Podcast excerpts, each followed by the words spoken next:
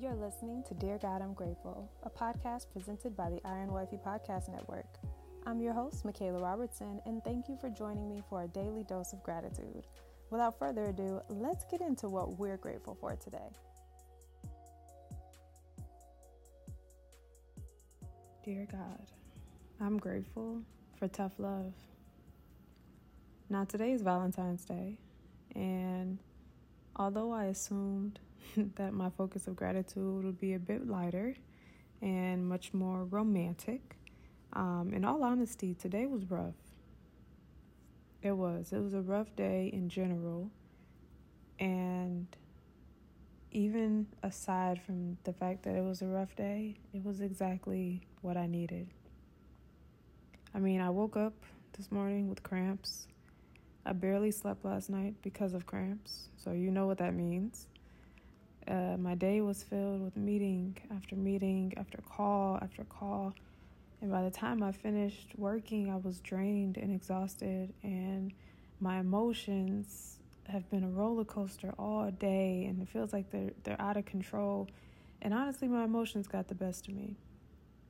And this is a day where love should have come naturally. And when I tell you, I don't even know what's going on with the wires in my mind. It was just a rough day. It was a rough day. And I'm not even going to sugarcoat anything because we all have rough days. But what made today so beautiful is that it ended in tough love. It did. It ended in tough love. A rough day on top of tough love. You would think that I would just flip out on somebody. But that's that's what made today so nice. And the day ended with my husband encouraging me in a firm voice to stop settling for less than what I'm worth. Literally.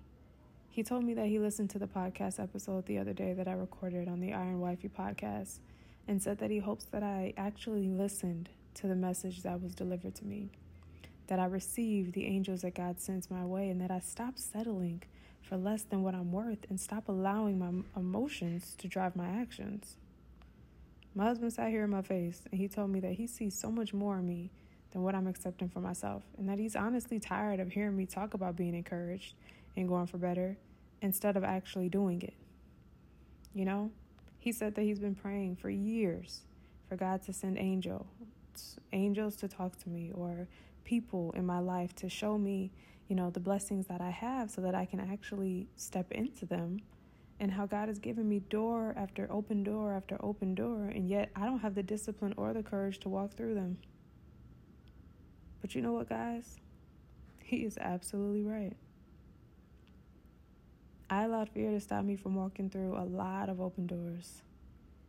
I have been giving blessing after blessing, opportunity after opportunity, and yet I'm in the same spot.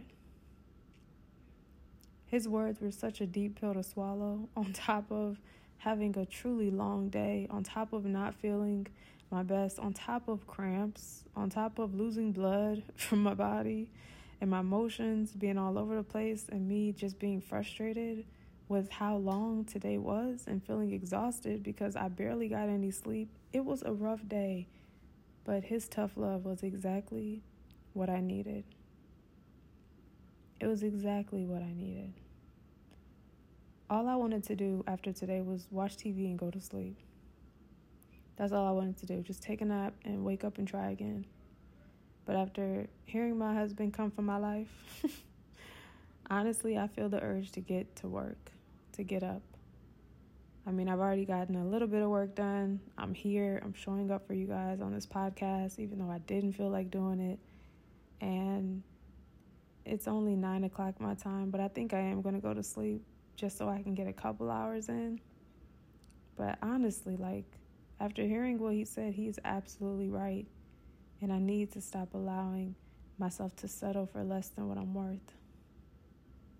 His words were tough love, but they were a wake up call that I didn't know I needed.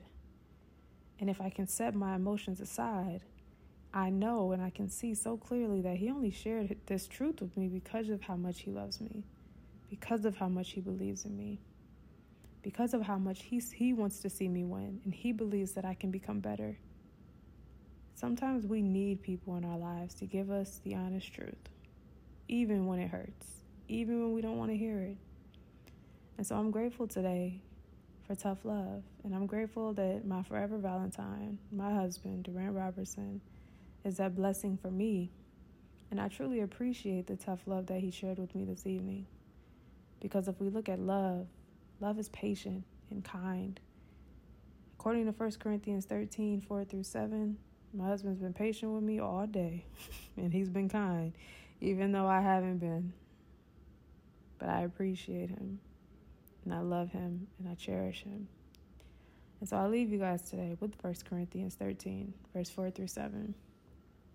Love is patient and kind. Love is not jealous or boastful or proud or rude. It does not demand its own way. It is not irritable, and it keeps no record of being wronged. It does not rejoice about injustice, but rejoices whenever the truth wins out. Love never gives up, never loses faith, is always hopeful, and endures through every circumstance. And today, I'm grateful for tough love and how the Lord used my husband to be a vessel and a blessing in my life. That concludes today's episode of Dear God, I'm Grateful. And I will talk to you, loves, tomorrow in another one. Bye. Thank you so much for listening, and I hope you'll join me here tomorrow. God is good all the time, and all the time I am grateful. God loves you, and so do I. Have a grateful day.